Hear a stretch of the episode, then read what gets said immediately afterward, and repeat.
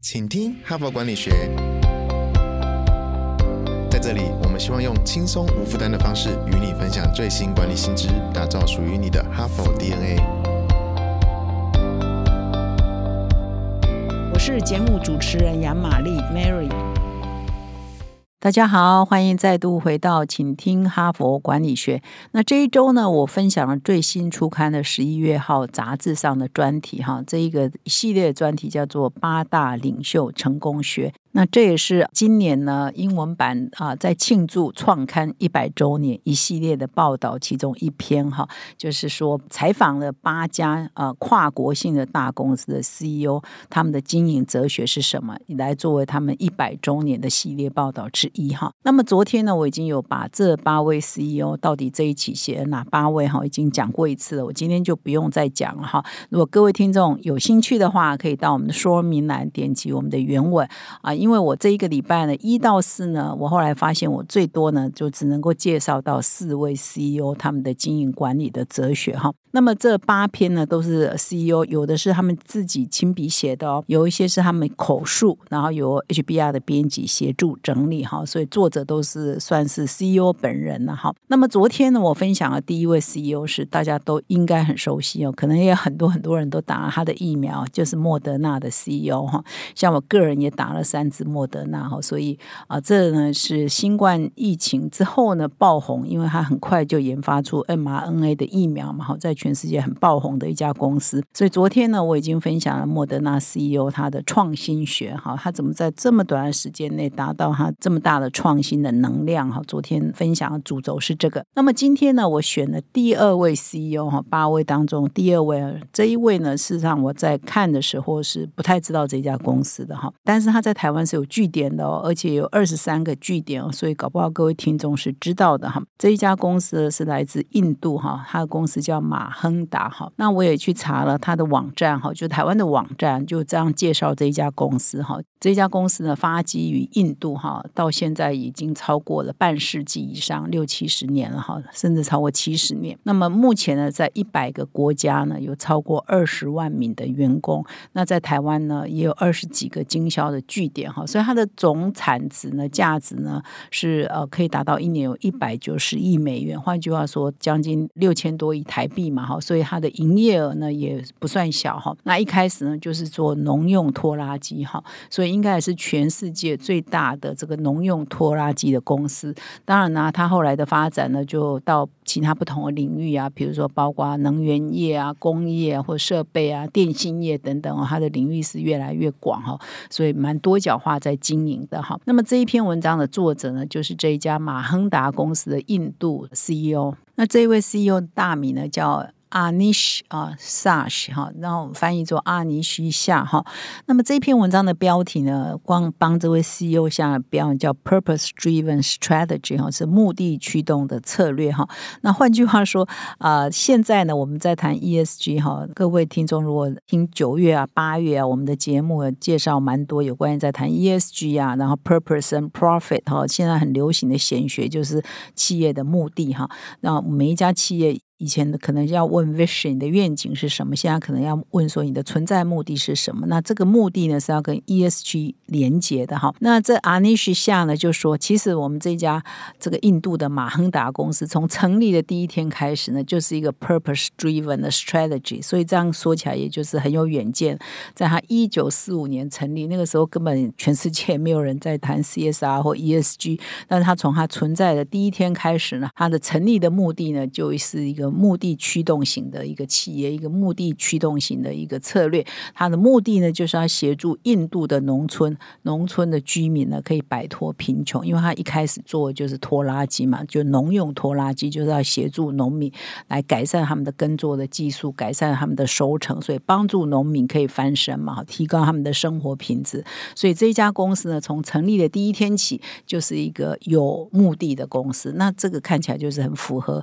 要经过这。七十年，一九四五年成立到现在超过七十年嘛，哈，的确是很有远见然哈，符合现在时下 ESG 的潮流。那么第二次世界大战在一九四五年结束嘛，哈，所以这家公司呢也是在一九四五年成立的一家公司，哈。那它一成立没多久呢，它就在印度最大的这个英文报纸叫《印度时报》哈，《The Times of India》上刊登一个广告。那我们来想象说当时的这个呃情景啊，就是说其实世界各国都还蛮萧条的嘛。那么印度呢也被英国殖民嘛，哈，所以印度也有这个独立运动正在风起云涌。那马亨。亨达呢，就在那个情境、那个社会环境底下成立的一家公司，所以它的广告呢，谈的呢，并不是在谈说，哎，我们的产品有多好啊，我们的性能有多好。它事实上强调是说，我们这一家公司呢，它希望可以凝聚整个社会的力量跟共识哈。所以他在广告上强调是说，我们是要提高大众的生活水准哈，是为了这个目标而存在的哈。那么尤其是他一开始卖的是农业用的机具嘛哈，所以。尤其是要提升农村居民的生活品质，这又是他的重点。所以这个阿尼莎夏就说，回顾当初了哈，回顾当初那个年代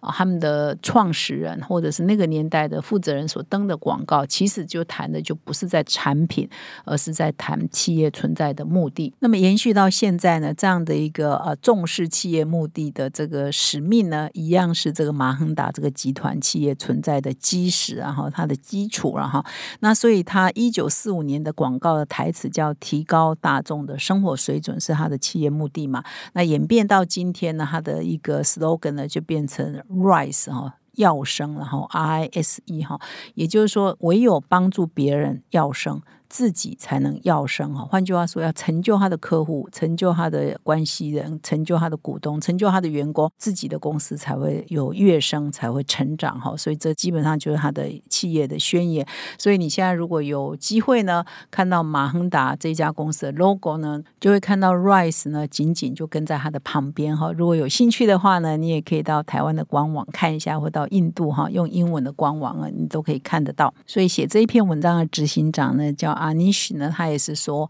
他当初为什么会加入马亨达，也是因为认同他这样的一个企业理念跟他的存在目的。所以呢，几十年来哈，马亨达一直都是坚持这样的理念啊。他不是说把机械卖给你就算了哈，他还会啊来教农民说，那你怎么样使用这些机具啊？你怎么样改善你的农作的流程啊？决定要怎么样播种啊？就是很多的技术哈，他不是只有卖机器而已，他很多的技术啊，很多 SOP 啊，很多的知识啊，也是跟农民保持很密切的。合作哈，所以在二零二零年的十月呢，马亨达还推出了一项服务哈。那我们在软体业界不是常常会提到 SaaS 吗？就是呢，Software as a Service 嘛哈。那他这边用了一个叫 Farming as a Service，就是说农作及服务的一个计划哈，就也是最近这两三年才推的嘛哈。就是说马亨达会将它的耕耘机啊、喷雾机啊，就是它相关的一些器具啊、收割机等等，它会出租给农民。那出租的同时呢，就提供顾问的服务，而且帮他们做数位化，帮他们做精准农业的这个知识的传播，甚至还会派人去辅导他们哈，怎么样使用这些器具啊？怎么样使用云端啊？怎么样做技术的分析啊？大数据的分析等等哈。所以呢，他就在这样的最新的机械哈农作的器具来帮助农民呢改善哈，甚至完全的改变他们过去的农作的方式，使得他们的收入可以增加。收成可以增加哈，通过这样的过程来改善农民的生活。那么啊，分享到这里呢，我就想到说，呃，可以延伸再分享一下，就在今年的四月哈，《哈佛商业评论》有一篇封面故事哈，纸本的封面呢哈。那这篇的标题呢叫 “What is the purpose of your purpose？” 也就是企业目的背后的目的是什么哈？那这篇文章有一个很好的架构，就在分析说，现在大家都在。讲 ESG 嘛，那会很想了解企业的目的是什么，而目的呢，到底应该怎么解读呢？事实上又有三种意义然后第一种意义就是你公司的产品到底提供什么功能哈，就是比如说你的通讯功能啊，或者是说你。舒适的功能哈，就是你的功能可以达到什么，这是你存在的可以是目的之一哈。那这个功能哈，或者是你提供给你的消费者可以解决他什么问题，这个能力呢是属于公司的能力部分，就是你可以把产品做到多好。那么如果以马亨达这家公司来讲，也等于是它的拖拉机或者它的。农用的一些机具呢，到底可以做到多好？呃，可以解决农民的实际上在农作上面的需求哈，所以这个是属于它的能力的部分。那这是目的之一。那目的之二呢，就是说公司的文化哈，也就是说我们经营这家公司到底有什么 intention，有什么意图哈？那这个文化又特别强调说，你对员工也好，或者是对你的上下游供应链哈，所以呢，这是第二个哈，我们也可以盘点这家公司的目的的。构面了哈，那么第三个就是他的理念，也就是他的抱负哈，他对整个人类社会的发展，对整个国家社会的发展，他也想要扮演一个什么样样的角色，或扮演一个什么样良善的力量，或者是促进社会进步的力量，或促进社会更好的力量哈。所以，如果我们用这三个构面来评估马亨达这家公司，你就觉得说，哎，它三个构面事实上都有兼顾到嘛，它的产品要好，那它对员工啊，对它的上下游供应链要好，那尤其呢，以这家公司又特别强调他的公司的理念，也就是他对整个社会发展的一个抱负，跟想要促进社会进步哈，农民生活进步的这个理念呢，事实上也是一个非常有理念型的一个公司，有很符合现代在谈这个 ESG 这样的概念的公司哈。那么以上呢是今天主要分享这个马亨达这一家可能大多数台湾人都有一点陌生的公司啊，哈，但是呢，它竟然已经在台湾也有分公司，也有这么多据点哈，所以也值得我们了解它一下。那我想这个英文版的这个。呃，HBR 选这一篇文章或选它呢，事实上也是要彰显说，从过去其实就有很多公司都很重视这个，而到现在都还经营的很不错。那么到现在呢，这个理念呢又是更重要哈。现在大家都要做 ESG 哈，所以呢，以上呢就是今天跟各位的主要的分享。最后呢，我要跟各位听众分享，我们哈佛商业评论的个案教学领导者学程第七期要开始招生喽。那么自从去年一年多以前呢，我们推推出这个个案教学的领导者学程，到现在呢，其实每一期呢都得到非常多的回响。那有些企业界的朋友呢，他几乎每一期哈，从第一期到第六期，现在要进入第七期的，他都参加。很多企业呢，负责人参加完了之后，他觉得非常的好，所以接着呢就会派他的高阶主管啊，或者是甚至是二代啊、三代的接班人呢，陆续来上课，那培养企业内共同的语言。那么一位金控公司的副总经理呢，他在上了我们这个领导者学程之后呢，就给我们一个很好的回馈。他说他在二十六年的职涯中上了很多很多的训练课程。那我们的这个哈佛呃商业评论的这个个案教学是完全采取哈佛式的个案教学，是他经验最独特的。然后他整个的上课过程呢，都相当的享受，也真的学习到。很多，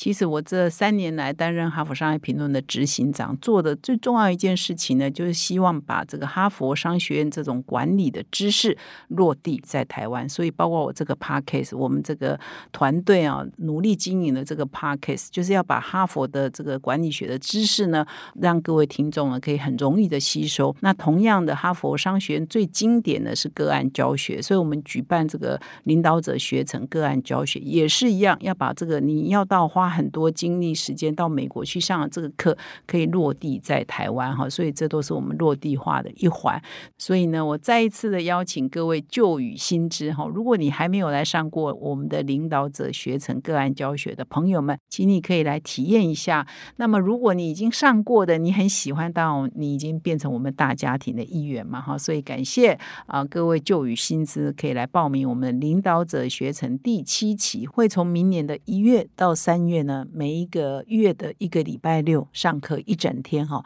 请到说明栏点我们的课程连接哦，欢迎你成为我们的大家庭的一员。感谢你的收听，我们再相会。